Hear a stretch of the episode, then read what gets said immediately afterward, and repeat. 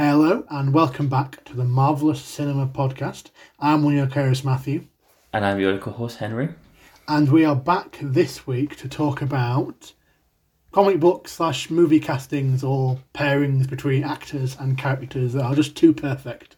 We're back with the bang. Um, you may or may not have already listened to what we recorded last week with the great critic and the common man. Mhm. We don't know if that's been released at this point. They uh, they're fully in control of that.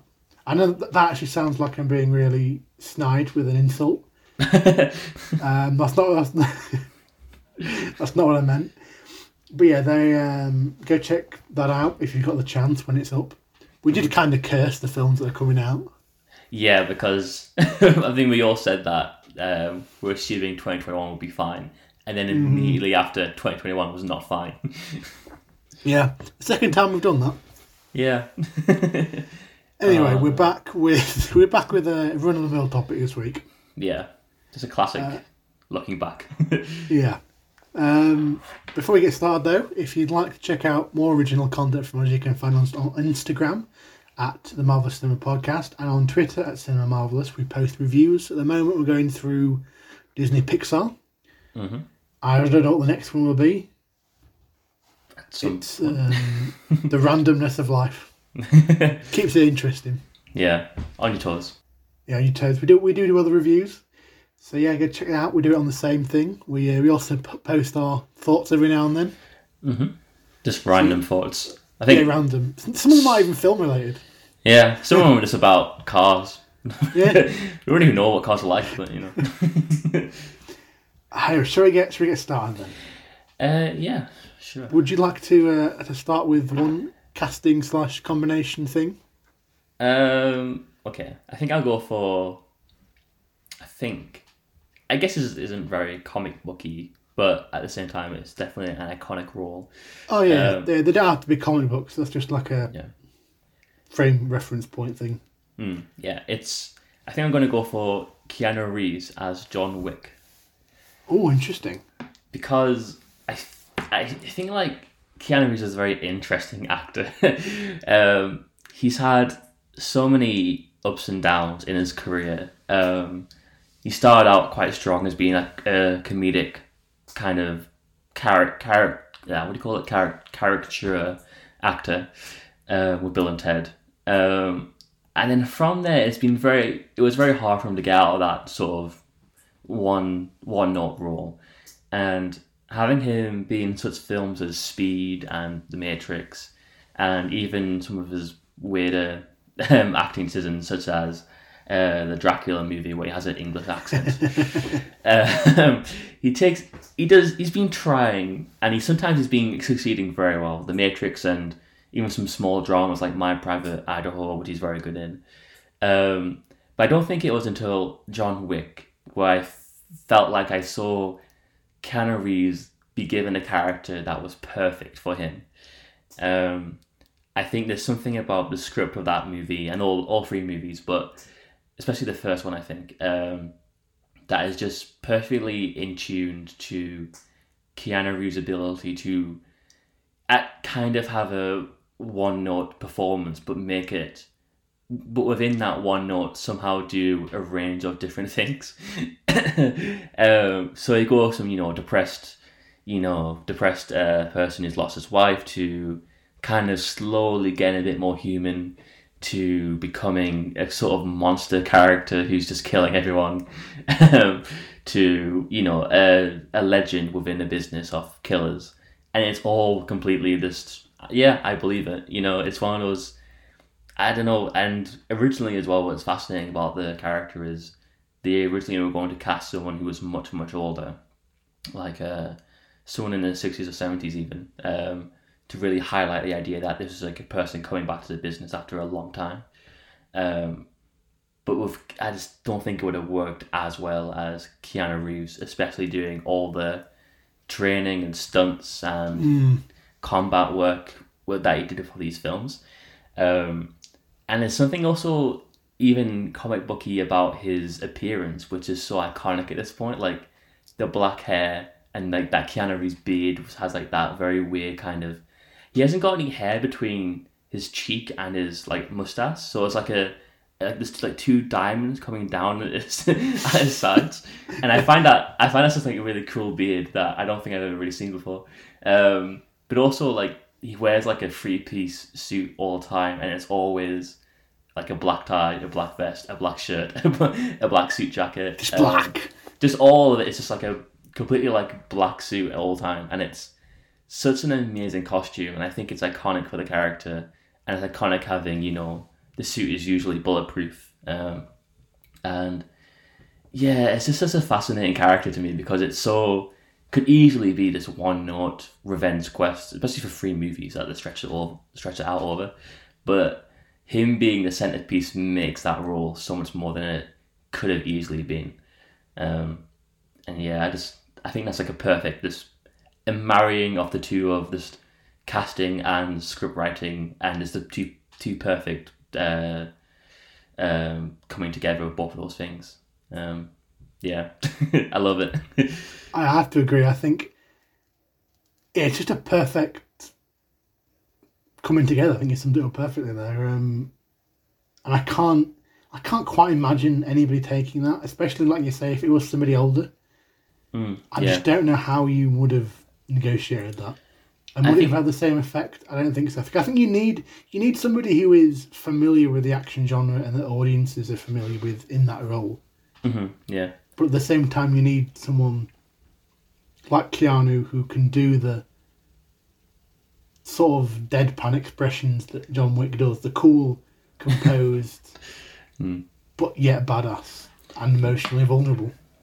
yeah, yeah. The the it's a weird uh, mixture of him, and it's and again, like you said, there it kind of works in a meta way where where we were used to in the nineties and early two thousands having Keanu Reeves be a very prominent action star, um, and he was like out of that genre for a while, like a, a good decade, I think. Of um, he was in a lot of small horror films, a lot of.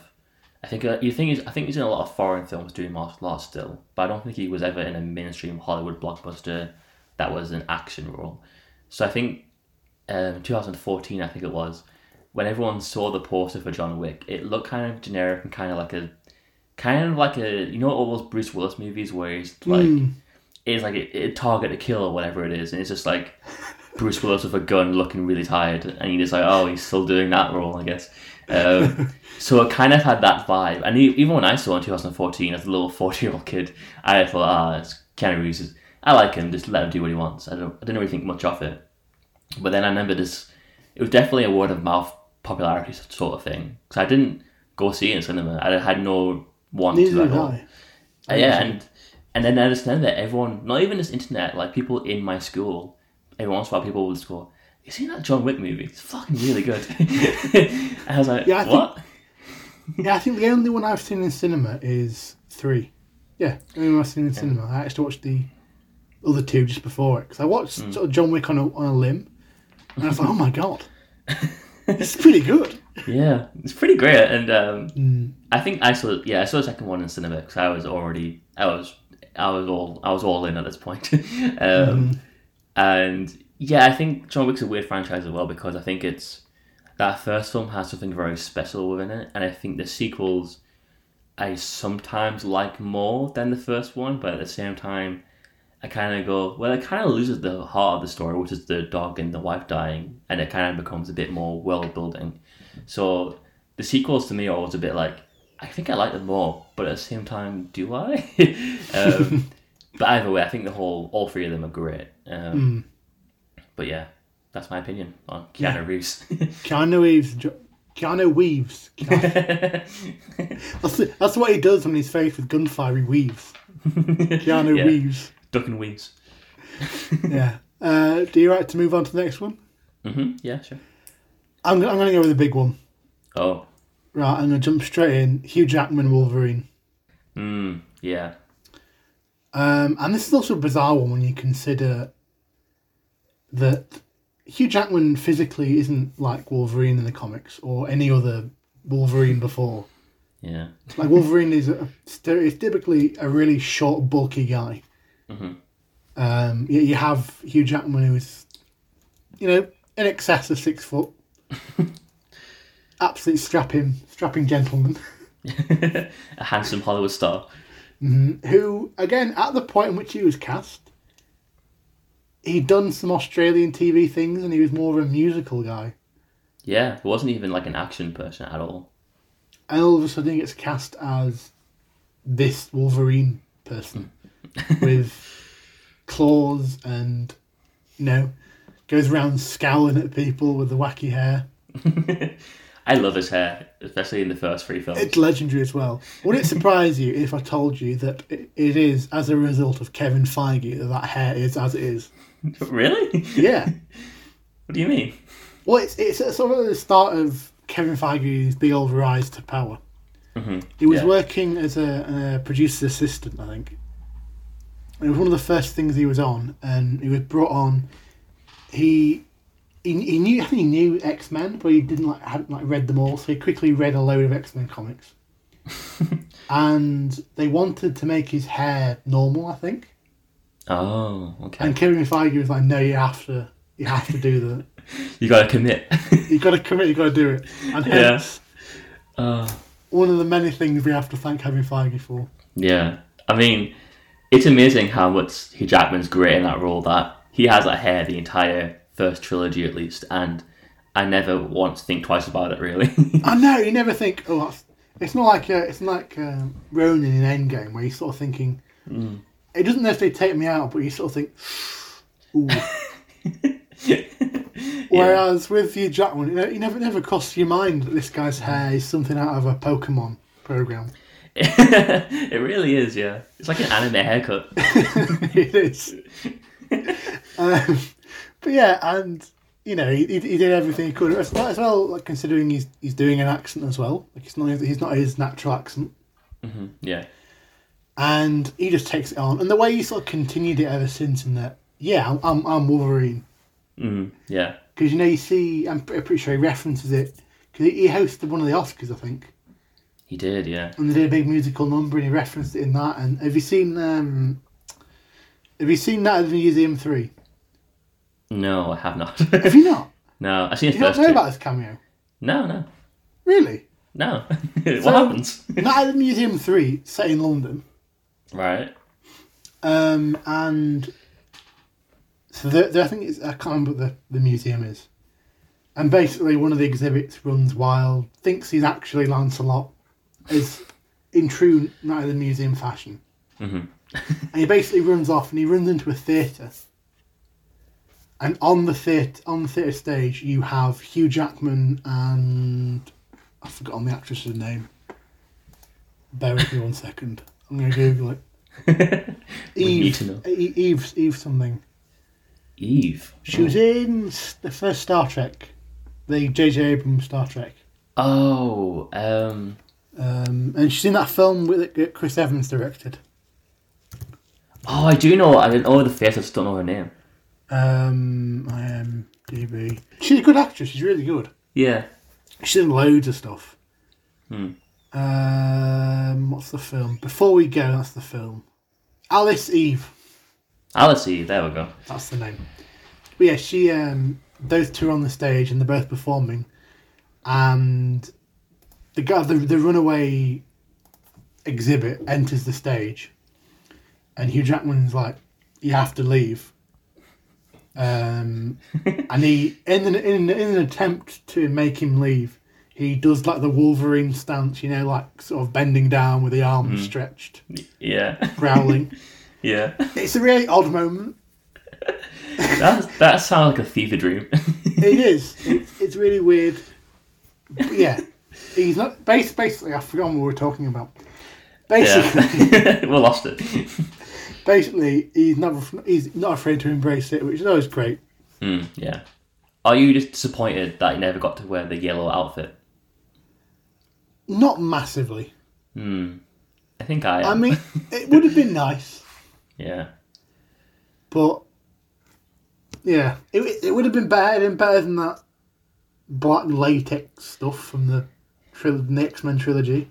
Yeah, I think that's the thing for me is that I don't particularly mind him not wearing it, but instead of that, wearing constant black leather or like black mech, uh, black mech armor in the Days of Future Past is like just anything else.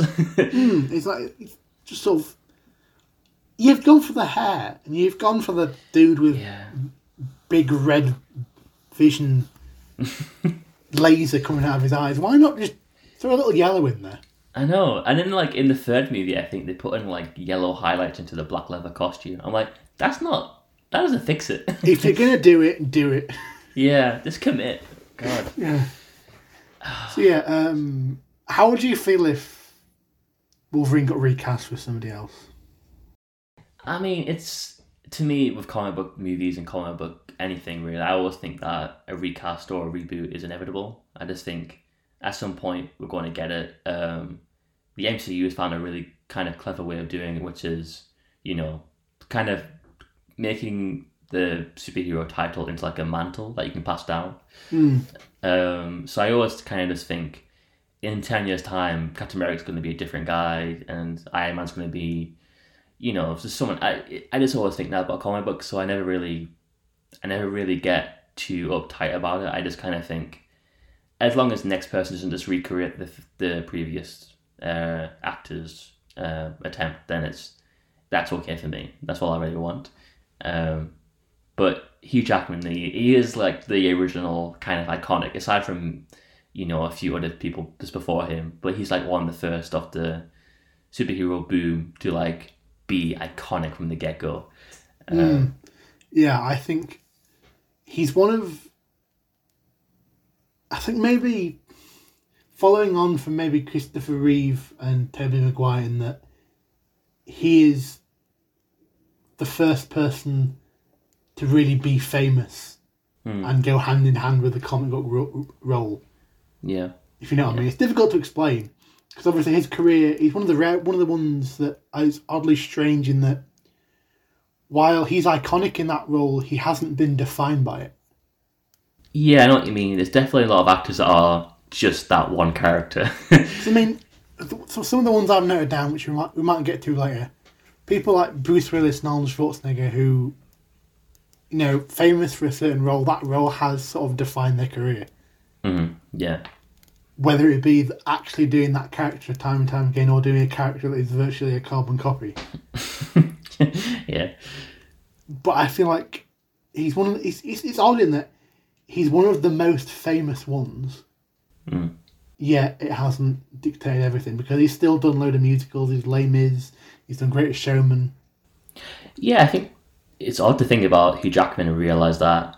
I imagine, like for the first five years of X Men movies, he was known for being the angry action hero star. So it's weird that even me as a kid who only knew him as Wolverine didn't really find it strange whenever I saw him in a different movie playing someone completely different. Like Greatest Showman's a great example. The Greatest Showman, that's like a musical, and he's absolutely not Wolverine in that movie. um, but he's still great in it, and I don't really have trouble disconnecting the two. Um, Hmm, Have you seen that um, Bad Education? um, I don't think so. No. No, he's, he's really good in that as well. It's again, it's a completely different character to what to either P.T. Barnum or Wolverine. Hmm. But again, he nails it. Yeah, I mean, he was also a school teacher before being an actor, wasn't he? Yes, he was, wasn't he? Because there's that one video of him on like a press, some sort of press thing, and he he goes to interview it, and he recognizes him from school being one of his students. Yes. Oh, yes, I remember that. And that's just like imagine you one of your teachers was Hugh Jackman, but like pre Wolverine, and then one day mm-hmm. you go to see X Men. Yeah, it's all, it's all of a like, oh, Hugh Jackman, a guy called Hugh Jackman's been cast as Wolverine. Like, wait a minute, show me a picture. Yeah. Um, yeah, so Hugh Jackman as Wolverine. Um, yeah, and also, uh, one of the other marks you could have is that he's somebody who has shone in the role regardless of the quality of the film. absolutely, yeah, Because he's he's still excellent as Wolverine, even in the X3 or in um, Origins or even Apocalypse. Oh yeah, yeah. I often I often think he's one of the best parts of that film.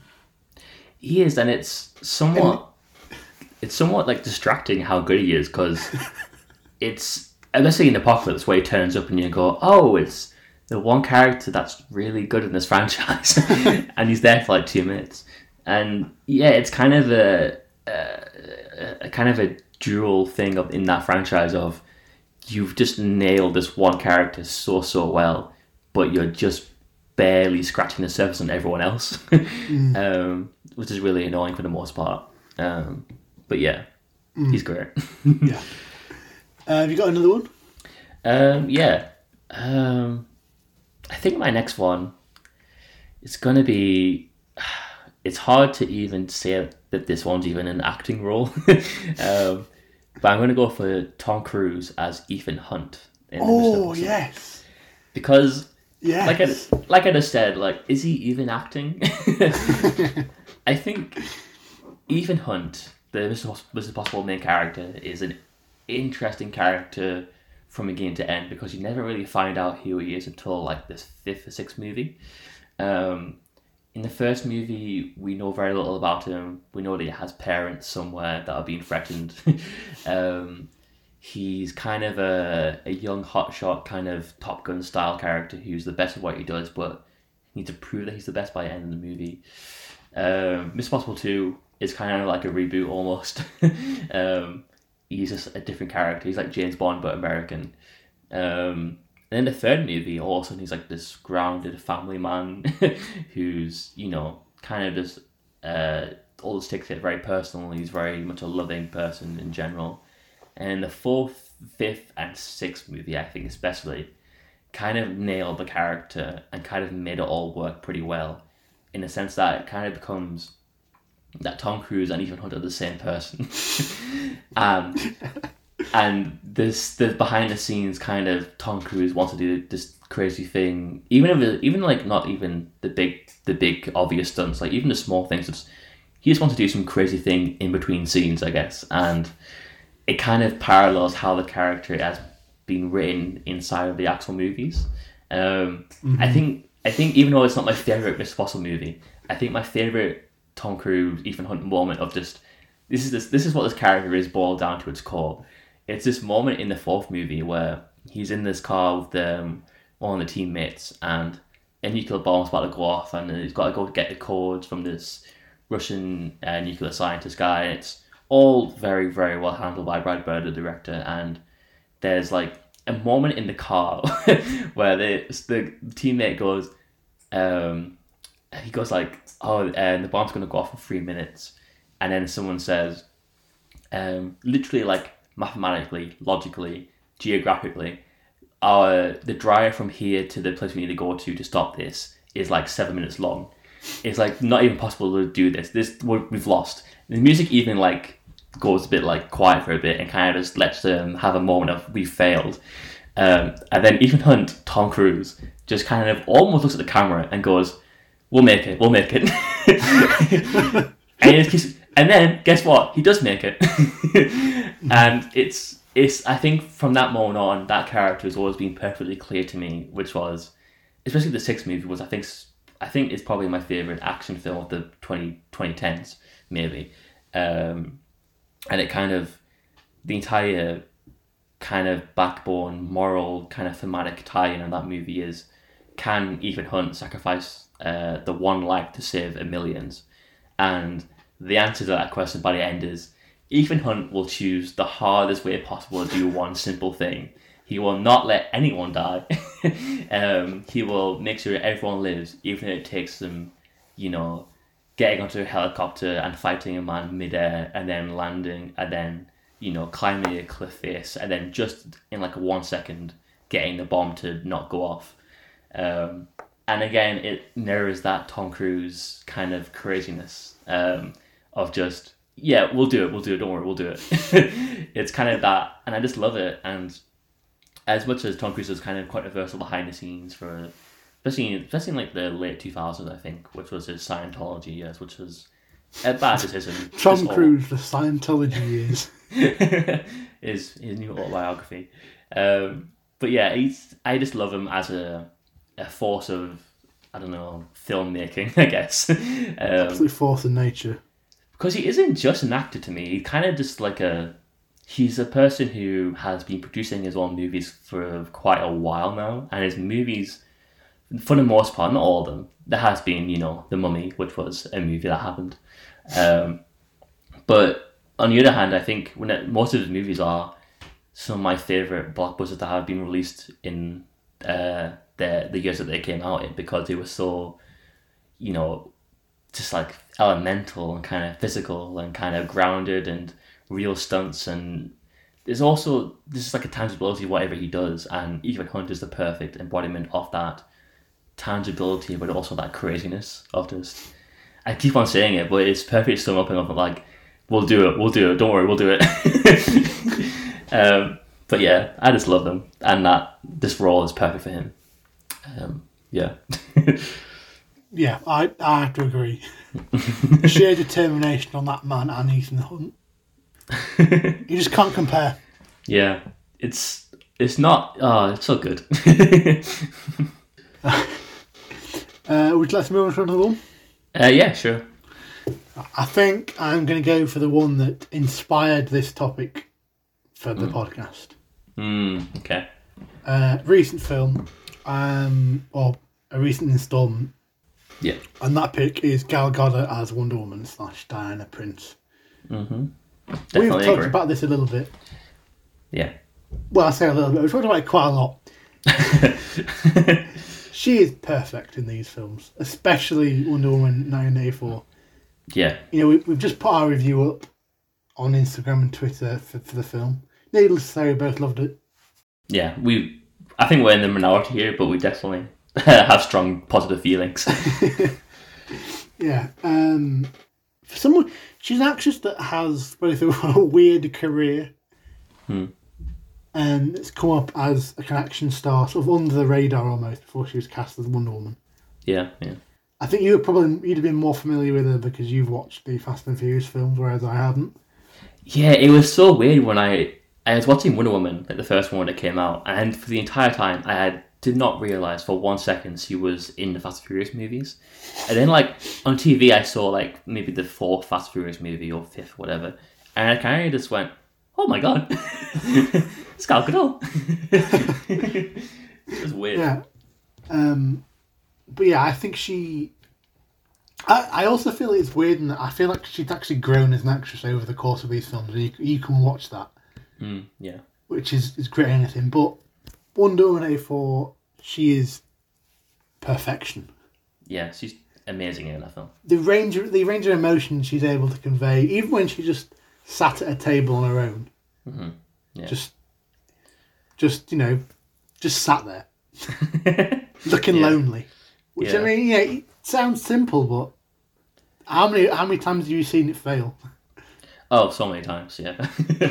Um, as well, the the emotional beats of that film are one hundred percent made by her. Well, not not made, but one hundred percent enhanced by her and her performance. hmm Yeah. I think I don't know if you want to mention spoilers for it. Yeah, maybe like skip a few minutes if you're gonna watch Wonder Woman eighty four. Yeah, just skip forward a few minutes. But like I say, the moment where she says goodbye to, to Steve Trevor and renounces her wish, it's just the facial expression, the way like, sort of her face contorts and her, her voice, and as she runs away, that's what got me. I think. I think it was the moment. I mean, it was all pretty. I think for me, the the behind the scenes directing choice from Patty Jenkins or the cinematographer, I guess, might have been the moment that got me f- at the beginning was how Steve Trevor. We don't really get like a clear last shot of that character. We kind of just follow Diana running with Diana, uh, Diana running away from him, and he kind of just hmm. goes into the background. And I feel like that was a beautiful kind of way of showing it, where it wasn't just we the audience get see him for one one last time. We are, but instead we're going to be with Diana as he runs away, and he just kind of goes to the background, and we never see him again. Um, I think that's a beautiful choice, but I totally agree that the moment where her face kind of contorts and she renounces her wish, and then I think for me the the key moment was when she's running and beginning to like beginning to sprint. Um, and she kind of just like screams for like a good like two seconds. and Yeah, it's just like, like a when you- moment. Sorry, yeah, go on. It's just like a moment of like, yeah, I, I would too. Don't worry. Yeah, I think it's just she screams, and as she speeds up to a sort of normal Wonder Woman speed, and you realise that it's worked and that Steve's gone. yeah, yeah. Brilliant. Uh, Um, I also think that some of the more traditional aspects of Wonder Woman, she's also pretty good at. hmm Yeah. Like I, I feel like she has the voice for it, which sounds odd. Yeah, I think she has the voice for it. I think there's something about, um, in general, her presence is kind of um, from the get go. It has this kind of um, I don't know what to call it. I guess like a, a confidence about herself, even though this is all, even though we're we're aware of the context behind the scenes of her kind of, um, you know, losing losing Steve, being alone for so many years, and even in the first movie, kind of being so naive. She kind of has still that confident kind of aura around her. Um, so when like we see her and Barbara interacting, there's just like a instant strong contrast between the two, and then they become closer through that one conversation that they have, that key conversation that I have, um, and instantly you kind of in in Gal Gadot's performance, you can see like the the layers of that usual Wonder Woman esque confidence like being peeled back to reveal kind of a just a lonely person. um, yeah, it's great. Yeah, so yeah, probably her in that role is probably one of the, for me. I, I don't know if it's the same for other people, but for me, it's it is one of the best comic book castings, Hmm.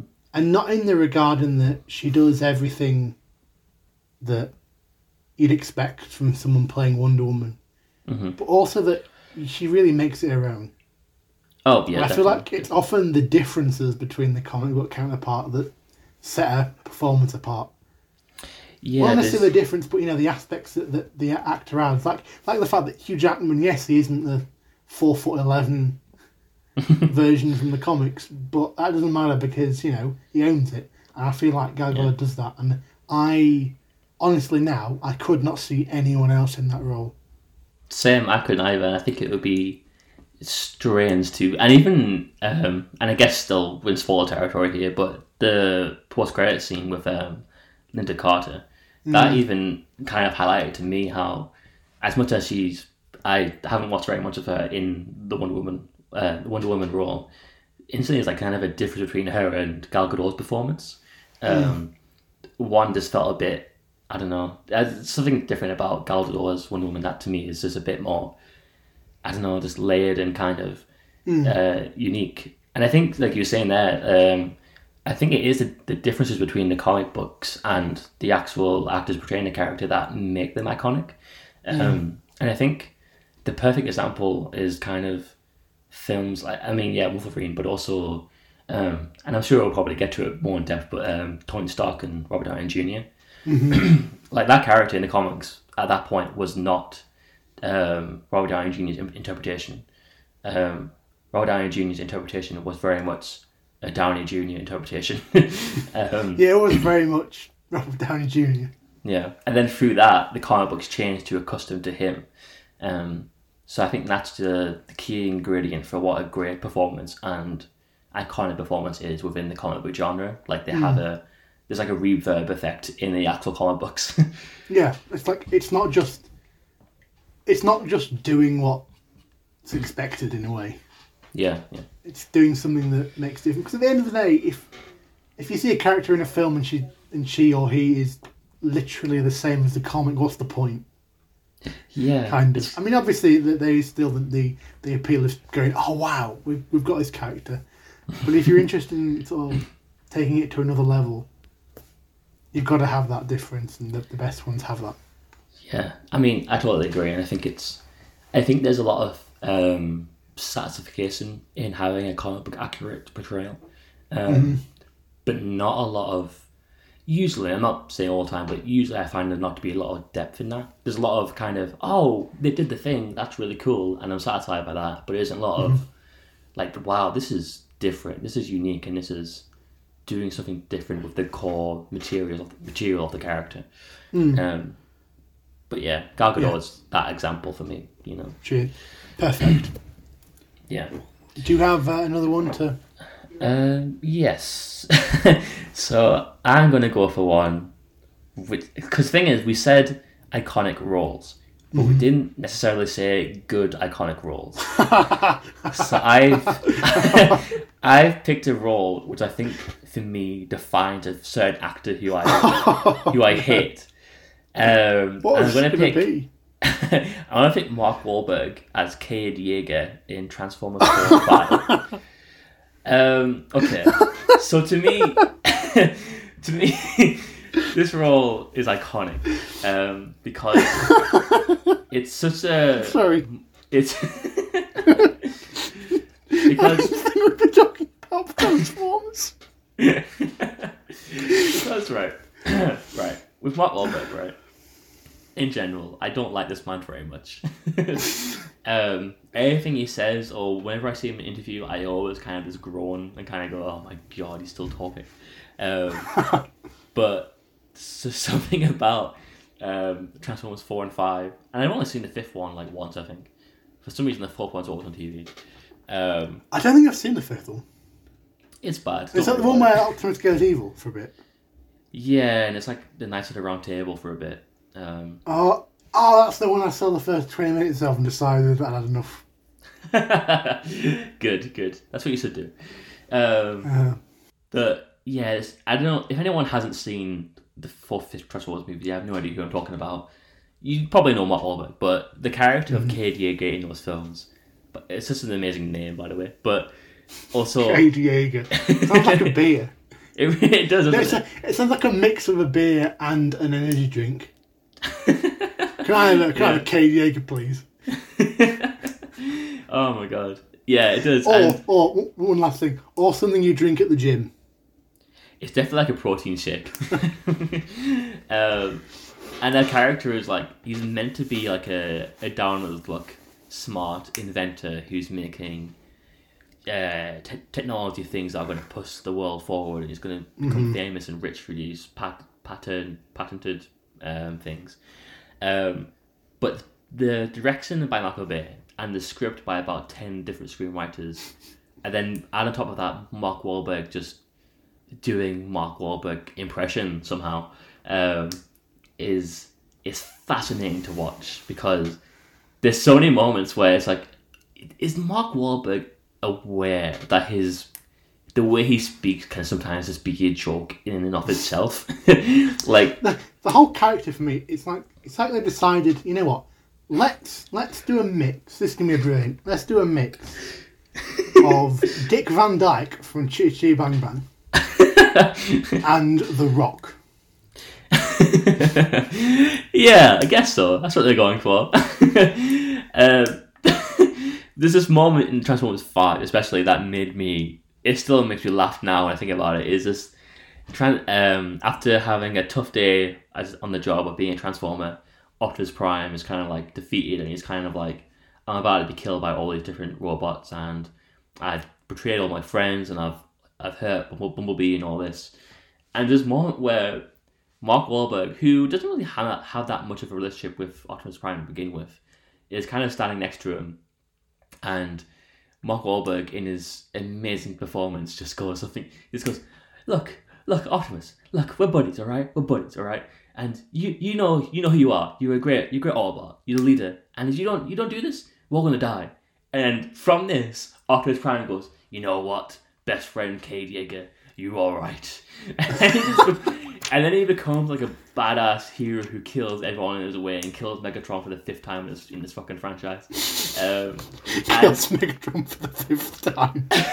because he does, and and and like it's like an amazing moment of like Michael Bay. I don't know if you even think this is working because I can't see how you can think this is working, but the score has like this upbeat, not upbeat, but like kind of an emotional swelling up of like, oh, this, this is an epic moment. This is Captain America and, and Tony Stark like reconciling the differences. This is this is that level of conflict being resolved and like the music's swelling and the cameras like for once is slowing down and the sun is like sunny and it's like lit on half his face it's like this low glow and there's like a CGI particles in the air and there's and it's just like Mark Wahlberg in the middle of it just like doing a terrible terrible performance just like Optimus Optimus come on come on you know we're, we're, we're the good guys here and we got to kill the Decepticons because we're not the bad guys. and they're like, what are you saying? um, and I'm not even I'm not even doing it just as how bad it is in that moment, but it's just such a ah, it's such a perfect casting. look, look, look. There's an audience for these films. Oh, there is. That I mean, they get billions of dollars every time, so someone is watching them, invested in them. There's an audience. It's just not us. It's just not us, and I don't think. And because I do think he's iconic in that role, it's not for a good reason. Oh dear. Uh, do you want to move on? We can do. we can do. Um, oh, I'm, just look, I'm just going to look at my list. Our book out. Right, where do we go from here? Where do we go, go from here? Um, I'm going to go for a Pirates of the Caribbean one, Oh, but not the one you're thinking. I think I know. I'm going for Bill Nighy as Davy Jones. Mm-hmm. Mm-hmm. I knew you'd expect this one. I do. I do. Um, Bill Nighy has been in a lot of things, especially if you've watched British films, if you're in Britain. Yeah. You see him everywhere. Usually sort of Miranda's on, Mm-hmm. sort of waving his arms about as he does, being all chill. yeah. Um, obviously in Love Actually, love him in that. Yeah. He's in Harry Potter for a bit. Did he? Yeah, he's like the prime minister of wizarding for a bit. Oh, was he? yeah. Wow. Didn't know that. Wow. See what I mean? He gets everywhere. He does. Um, before, um, not before time. Um, about time. yes, Bill Nighy was about before time. I believe it. He's one of the eternal, the eternal elements of this universe. He is. Yeah. But for me, the one that you know I think's probably his best performance for me, and a character that he really makes his own, is one that you don't even see his face for, Mm, yeah. and who is oddly such a departure from his more famous roles. Mhm. You know, of being a chill, be a rock star or whatever. And even though you you have you know you can't see his face, you know it's you're talking CGI from around 2010, which by the way is brilliant for 2010. It's amazing. It's I can't remember the but you know from roughly around then. I think it's 2006, uh, maybe. Is it even really? Well, it, it's phenomenal. I'd like to say that It is, yeah. most of the CGI in these films are pretty good, especially considering the time period. Mhm. Um, yeah, and it's just the voice. it's just, it's just the voice. You know, it's just legendary for me. hmm Yeah. Like if if I was to hear only a few words, I'd know. Boom, that's Davy Jones. Yeah.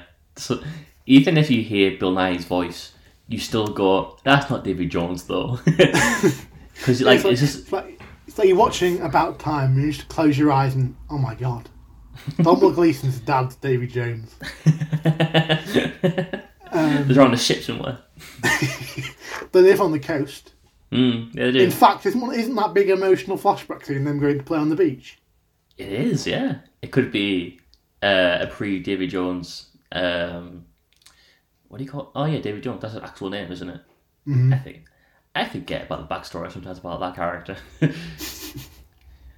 But yeah, um, and it's just also the way that, like, like much voice acting. I mean, I think this is a general thing of any any good example of voice acting. Hmm. Is being able to get the emotion in it. Hmm. Because obviously it's all about the voice. It's focused on the inflections. You can't really use your face. Well, you can't because nobody can see it. but and just to have the level of emotion that you get from these Pirates of the Caribbean films, like whenever he's you know being angry, storming about, Hmm. and verbally and physically abusing Will Turner, compared to when he's like on his own with the the big organ yeah. and he's with the locket or whatever, and he's spitting and dribbling and. I mean, I've turned it into a, co- a comedic sort of slash insult, but it's not. It's, he's really incredible He's amazing, yeah. I in think those he's films. I think he's quite underrated in the grand scheme of villains of like a perfect, um, iconic villain. Oh, he definitely is. Like when you when people when people talk about it, and they talk about Hans Gruber or whatever, this guy should be on that any list like that. He should. I'm be, not yeah. saying you necessarily should be top, but he's definitely within you know your top ten. Yeah, yeah, definitely. He does one hundred percent deserves to be talked about more. Yeah, I think it's amazing how much he was able to do with his body, even though it was all, for the most part, digital effects and makeup. Um, I mean, I think one of my favorite things about him is that he's always kind of standing, um, kind of like leaning forward. Um, there's rarely a scene where he's not like kind of it, almost in someone's personal space space too much. um, and also, I just love the way he. I don't even know if it might be just a little effect, but I don't actually. I don't actually know. But um, every once in a while, he'll like in the middle of like saying a sentence, like click his head backwards almost, and it's just like a weird like kind of um, uh, maneuver, and it's just like an offsetting thing because he's like talking about, oh well, we're gonna do this thing and kill the thing, and then half through he'll just like click his head backwards. I'm like, what the hell are you doing? um, but he's so good, yeah. Yeah, that's yeah. Do you want to review another one? Uh, yeah. Um, I think my next one, uh, is, I think it's gonna be uh, Margot Robbie as Harley Quinn Oh, I'd completely forgotten about this one. Because Oh my god, how did I forget about this? because I think I think for me personally, it's kind of a, a proof concept that um, if you just give the same actor a better script, then they can actually nail the role. Because I think for me personally, and I think you agree, is Suicide Squad's not a very good movie. um, It's not. and I think Harley Quinn suffered in that because for, it's weird because Suicide Squad is a movie comprised of a lot of characters, but only about two or three of them are actual characters that are experiencing any sort of growth or flashbacks or anything like that. Um, so Margot Robbie, Harley Quinn, is kind of a character that gets some help from the script, I guess, sometimes. But the film doesn't really do that much with her um, by the end, especially where she just you know reverts to her usual self. Um, but and from my coming out of Suicide Squad for the first time, it was very much. I think Harley uh, Margot Robbie is really good in the role. I just think in this movie it was like a one note impression. Um, But going forward to Birds of Prey and even just seeing some footage from the new Suicide Squad film by James Gunn, there was immediately a difference between how I perceived her character in the last film compared to now, where that one note impression kind of became her own Margot Robbie version of the Harley Quinn character. Um, and I think that uh, Birds of Prey especially be, especially becomes kind of like the the perfect breakup movie. um, kind of like the and I think having that character be the center the centerpiece to that film and having Margot Robbie for the most part drive the whole thing forward was an amazing choice for that character and I think it's at least for me has cemented her as one of the you know comic book amazing iconic just perfect um, um, casting choices um, and like like I said I think it's just proof that sometimes all the acting is a better script um, to make it their own. Um, would you agree? Mm, Hundred percent. She really has more time to shine in Birds of Prey. I think if if you were to, if you were to, if I was to give one positive from Suicide Squad, the one strength that film has, and that is enjoyable, is the characters. I feel like you have a good core, Mm. or a, a decent at least core in in the actress' performances, and to some degree, sort of the character design, other than the fact she is massively over sexualized in Suicide Squad Definitely. is, to a ridiculous extent. There's so many weird shots in that movie that make me generally like look away. It's just it's borderline. In fact, no, it's not borderline. It is a bit, bit perverted. it feels icky.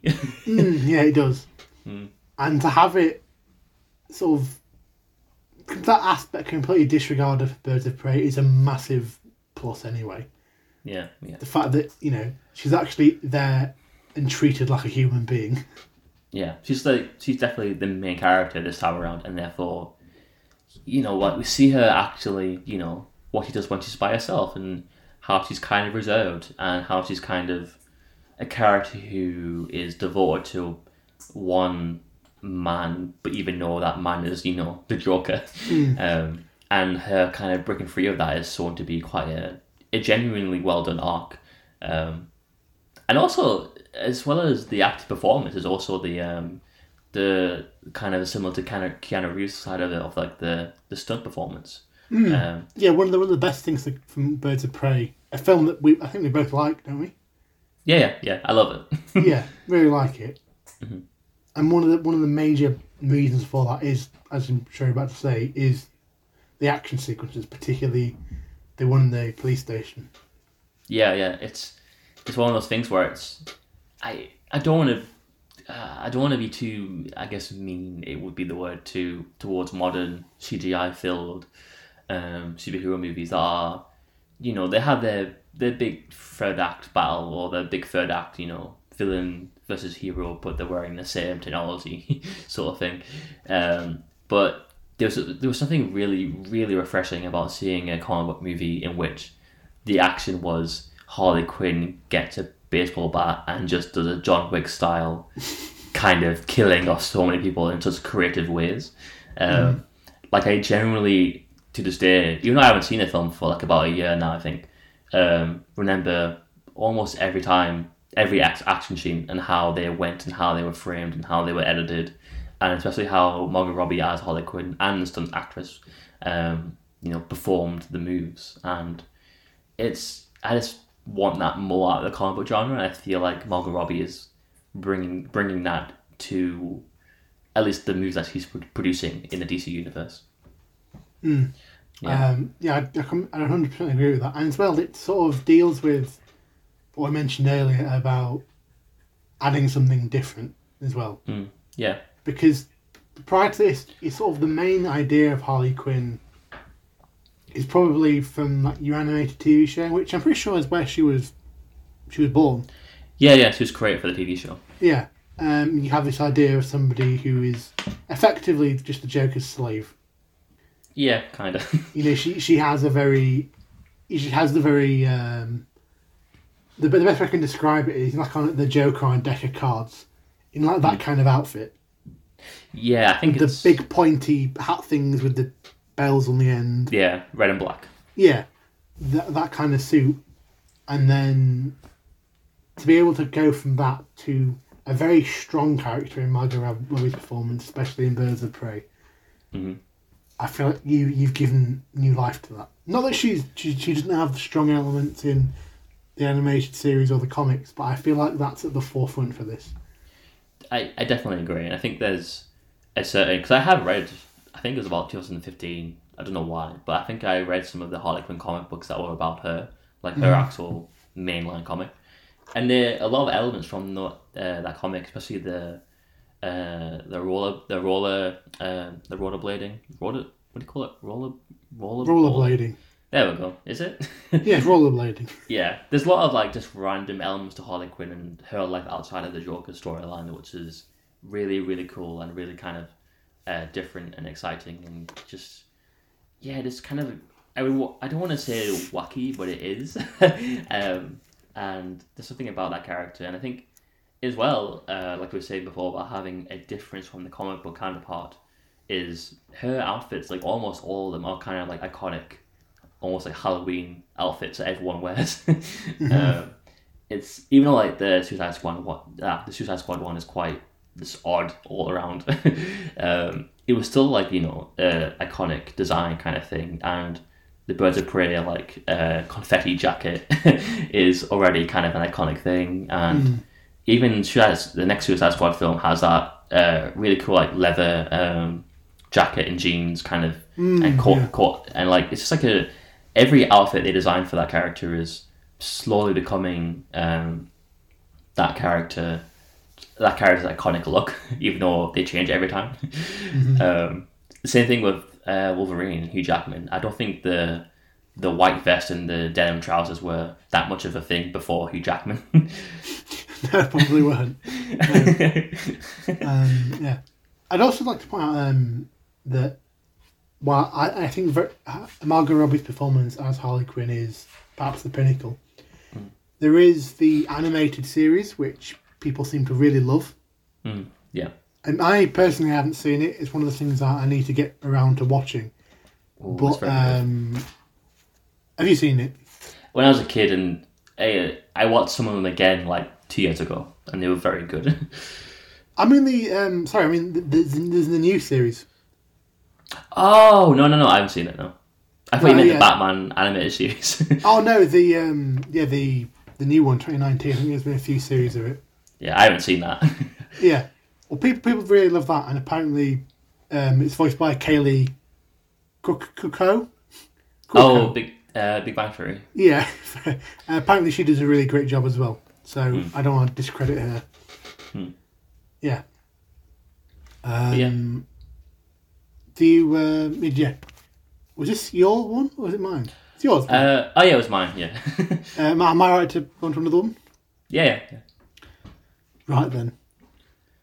Um, I'm torn between a few right now.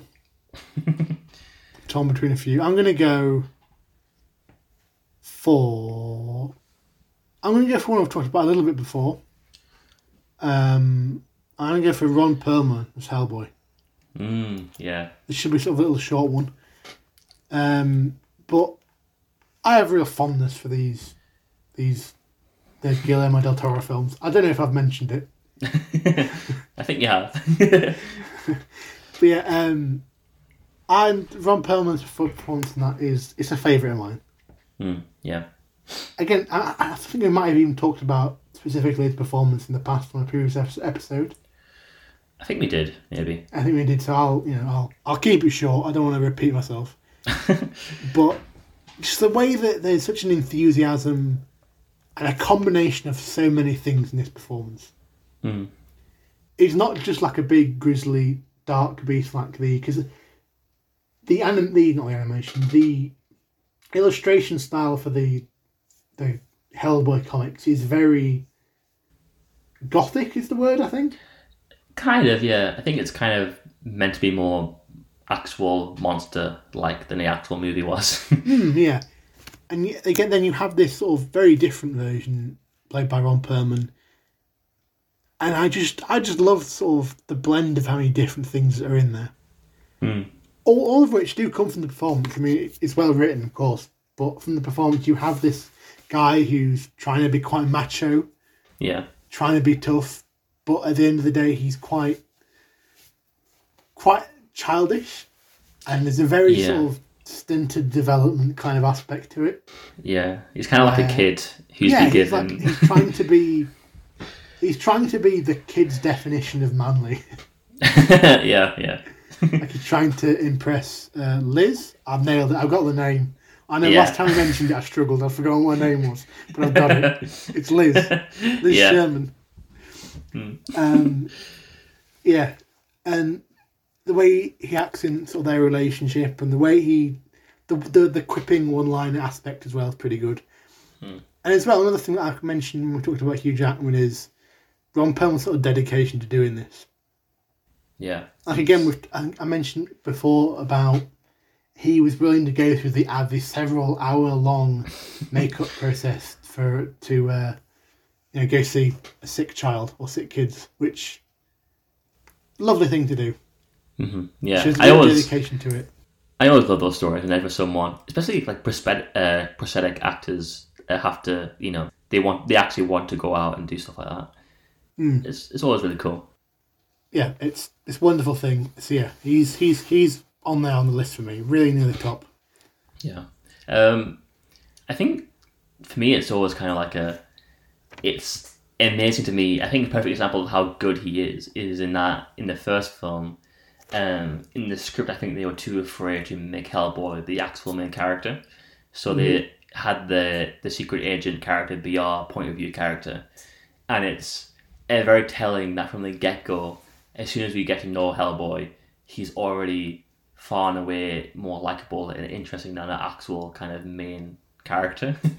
Um, so in the sequel, he's just like he's gone because the films the films realize that audiences already they don't really care about having a reason or like a a human um, point of view on a character like that. They don't really care. um, so I think that's already like an amazing way to just put how great he was in that role. Like a weird, weird concept, especially for like 2000 and 2004, 2003, I don't know. The first one came out. Um, Having- check. yeah, I don't know what it was. Um, But that was a period of time where people weren't quite on the comic book movie um, trend, you know. in 2004. yeah, so it was like you know we had Sam Raimi Spider Man one and two, we had X Men one and two, which are very much not comic booky in a lot of ways. Um, so people weren't. Oh my god, this is before Pan's Labyrinth. is it? Yeah. Pan's So Labyrinth they- is 2006. So oh right, okay. I assume Oh, I, did, was, I never knew that. I always thought this was after Pan's Labyrinth. yeah. I always assumed that he was famous for Pan's Labyrinth and then got this. Yeah, same. That's weird. What did he do before Hellboy then? I think the Devil's Backbone. Have a look. Just kind of somewhat similar to Pan's Labyrinth, but not really. Yeah, the Devil, Devil Mimic. Mm. Mimic. She directed, and yeah, the yeah Devil's Backbone. I think he described um, previous. I think he said Hellboy was a very big turning point for his career because it was the first time he realized that he should really be pulling away from studio management. Because I do think a lot of the, like I said, like the point of view character, the agent, and some of the some of the comedy, and I guess some of the the, the villain stuff, which is very much generic world editing plan. Um, was a lot of studio kind of notes than actual Guillermo, Gil, uh, Del Toro, you know, uh, creative influence. So I think, I think from that point on, he kind of changed his way of approaching films, which is why Hellboy Two was just like a it's a full on Del, Del Toro film. um, And yeah, I just think yeah, I totally agree with you on this point. He's he's great. Yeah, really legendary. yeah. What about have you got another one? To... Um, I think my last one is I haven't got many actually. um, I think I want to go for a pretty obvious one. I guess um, I'm going to go for Sylvester Stallone as Rocky. Oh. Um, because have you seen Rocky films like many times or? Um, I am. I'm pretty sure I've seen. I don't remember them very well, but I'm pretty sure I've seen at least the first one. Mm. I know I've definitely seen the two Creed films. Yeah. Um, I think for me, the Rocky character is very like a unique, like lightning bolt sort of thing. Um, I mean, for those that don't know, the behind the scenes of this character and the first Rocky movie, in fact, was um, Stallone was, you know, a very poor, not working actor um, who was living in like a one room apartment and he was very lonely and kind of, you know, depressed, but at the same time, he was his main um, source of happiness was like a he had a dog and he had this script that the script that he was writing. um, so it's very much the behind the scenes kind of parallels the actual first Rocky film, um, and he essentially wrote this amazing film that I still love the first Rocky the first Rocky film, um, and he gave it to the studio, and the studio of course at this point were like, okay, we'll make the film, but we have to get a different actor than you. Um, and he would not be having that because the story was his story in a lot of ways. Yeah. Uh, and so essentially, to make the film slash star in the film, he took like a, a massive pay cut. Like he should have got a lot more for that film that I didn't get. Um, so the film and that performance and that character already has kind of a that kind of behind the scenes kind of just amazing, just uh, rags to riches sort of story kind of thing.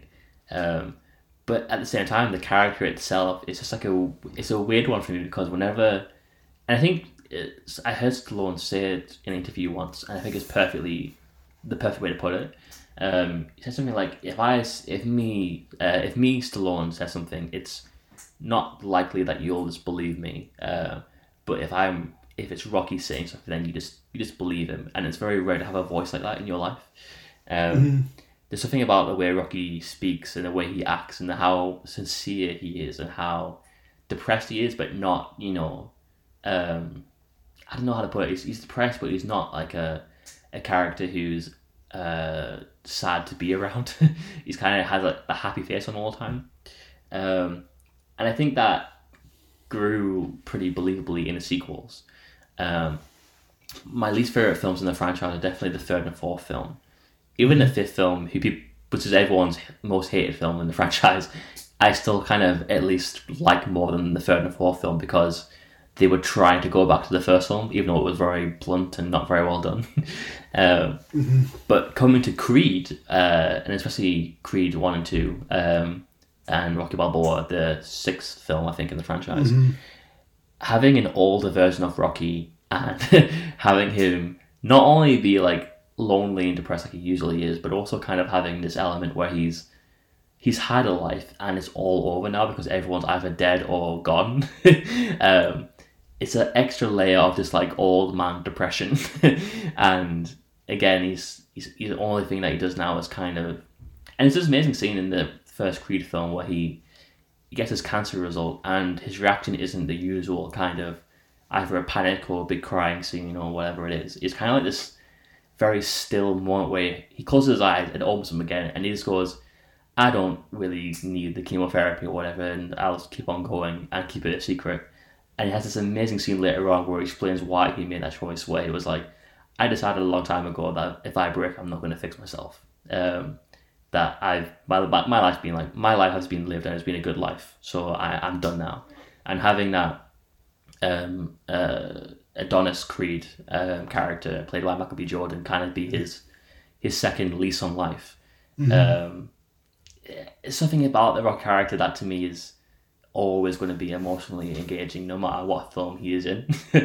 um, and yeah, he's just like to me, he's iconic and he's perfect, and I love him. And I totally agree with the idea that no matter what he says, as Rocky, you do just believe him. Um, and yeah, he's one of my favorite characters of all time, honestly.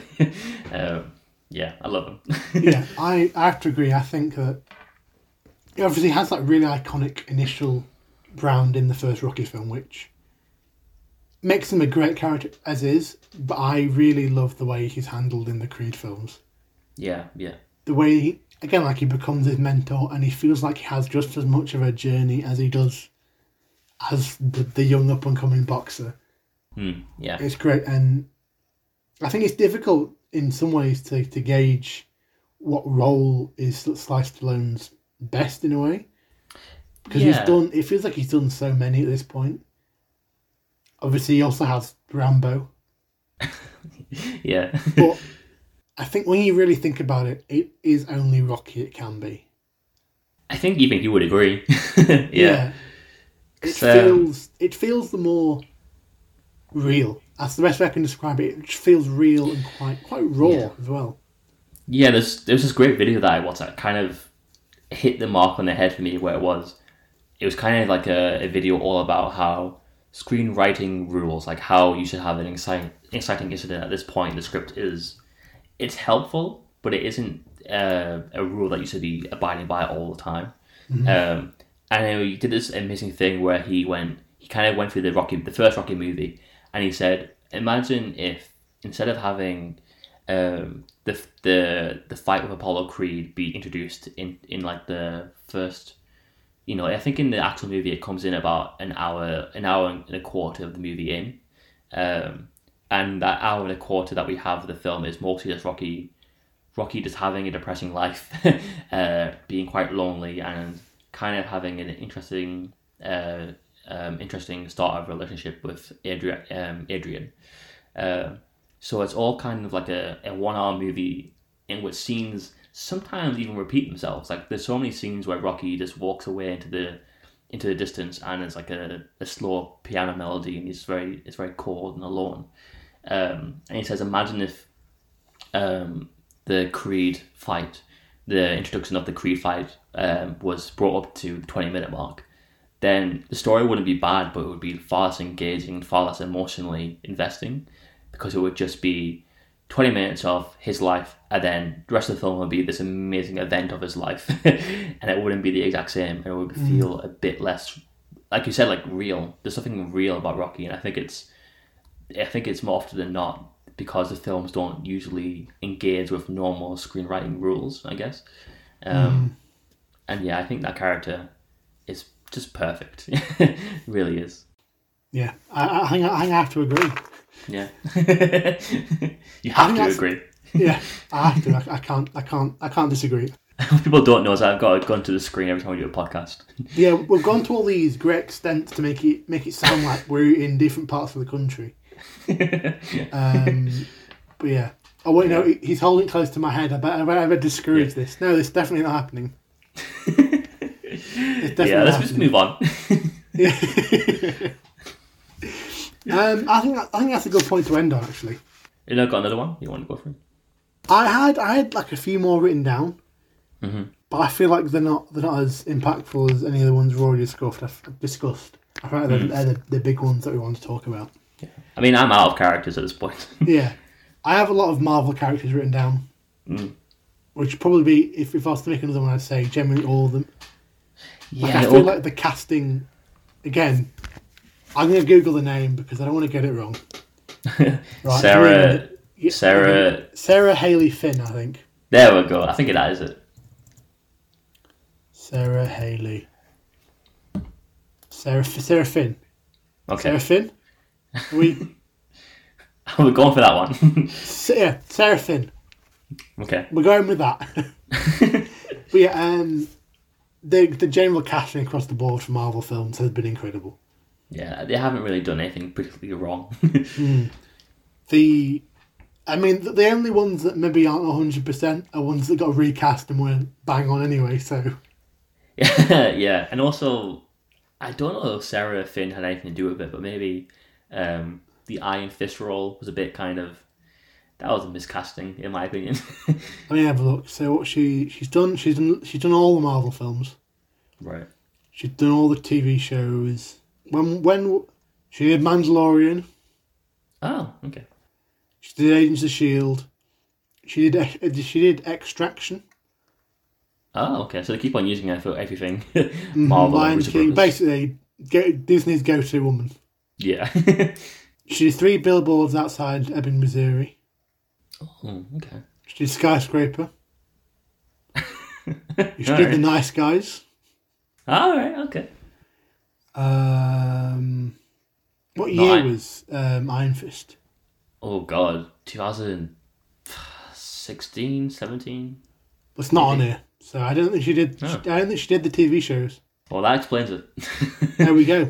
there we go. Anyway, the the Marvel ones have generally been bang on. Oh yeah. Starting with Robert Downey Jr., Scarlett Johansson, Chris Evans, Benedict Cumberbatch, all of them. all all the crushes. Yeah, Tom Hiddleston, Chris Hemsworth, Yeah. Chris Pratt, all of them. Um, and much of them have the have the aspects of they made it their own. Yeah. Other ones I've got down: um, Johnny Depp, Jack Sparrow, Yeah. Yeah. um, J.K. Simmons, J. J. Jonah Jameson, Yeah. Arnie is the T eight hundred, Mhm. Bruce Willis is McClane, Definitely. Yeah. Um, Ben Whishaw for Paddington. Oh my God. Yeah, that's true. That's um, they are they have a soft they have a, a special place in my heart. Mhm. Um, David Tennant is the eleventh Doctor. Yeah, that's good. That's a good point. Sigourney Weaver is Ellen Ripley. Yeah. A weird one. I got Bill Murray as Peter Venkman. Oh yeah. Okay, that's a good point. Um, Rutger Hauer, Roy Batty, Oh yeah, Blade Runner. Blade Runner. Jeff Goldblum for Ian Malcolm. Oh yeah, just part. Just Jeff Goldblum. Although I suppose you could actually say Jeff Goldblum in Thor Ragnarok because I'm pretty sure that's Jeff Goldblum being Jeff Goldblum. Uh, what a choice that was. In fact, in fact, you know what? I, I think they just cast him. The whole thing on the is Scar, the planet, S- uh, Sakaar maybe. Sakaar. Yeah, Yeah. that I bet that that wasn't in the script. It's just Jeff Goldblum came on set, started talking about all these random things, and decided whack that CGI in. Got it. And then he said, "I want to have a Hulk in the film." Yeah. Um, what else I forgot? My mum suggested Maggie Smith in Downton Abbey. I mean, I'm not going to argue. I'm not going to argue. Um, what have got? Daniel Radcliffe, Harry Potter. Michael J. Fox and Christopher Lloyd in Back to the Future. Mm, yeah. Most of the Friends cast. Yeah. Now I'm just rattling off actors. All the actors we But have. yeah, all the ones we've talked about, the main ones. And I feel like I feel like Rocky's a good one to end on. Hmm, It's one that probably doesn't get talked about enough. Yeah, especially now that it's kind of an old franchise. Yeah, people just sort of, sort of dismiss it, which is completely unfair to it, really. Yeah. Um, yeah, So I forgot what I was going to say. I, I was going to add something. Never mind. We're very good at our jobs. We are. We are excellent. you will not find a finer pair of podcast hosts in Nah. the area. In one of the areas. Um, yeah, um, I think. Shall we round off now? yeah, we can do. Yeah. Do you want to do the outro? Oh, is it me? Oh, okay. um, Professional. prof- again, yeah, professional. Um, so yeah, I hope you've enjoyed listening to our podcast about iconic casting slash acting roles, especially in the comic book landscape. Um, uh, yeah, if you enjoyed this, we have an Instagram account at Marvelous Cinema Podcast where we are doing daily, uh, yeah, daily reviews and weekly podcasts. At, at the minute, we're doing um, Pixar in review. So we, so far, we went through Toy Story one through four, Incredibles one through two, um, Monsters Inc. Uh, and yeah, we're going to go forward from there. Just doing. What's the next one? I, I don't know. um, what was it? You know, let's do it now. Let's do it live on the podcast. People Let's- can witness Behind the scenes. behind the scenes. It's like an exclusive. Um, now, where were we? Monsters Inc. was 2004, I believe. Hmm. Maybe it's not. Um, 2001. I was Oh. wrong about that. It's Oh, wow. 2001. I did not know that. Um, right, so Finding Nemo, I think that's the next one, 2003. Oh, okay, okay. I think I sent that one in. And Finding Nemo. Yeah, Hmm. Finding Nemo. Let's do it. All right, we're doing that one. You've done it live. You've found out live. I mean, a lot of the behind the scenes of our podcast is just, is um, me asking what we're doing, and then I just go, "Yeah, okay." I, don't, I don't really mind. um, but yeah, we are doing the same thing over on our Twitter account at Cinema Marvelous. Um, daily reviews, Pixar in review at the moment, and weekly podcast episodes. Um, pretty soon, not sure when we're having a, a podcast episode where we are collaborating with Critic and the Common Man, a really good podcast account. Um, and yeah, we're talking about 2021 and what the year might be like. um, What the year could have been. what, yeah, the year that could have been. Uh, but yeah, I hope you enjoy listening and thank you very much. Goodbye. Thank you very much. Bye.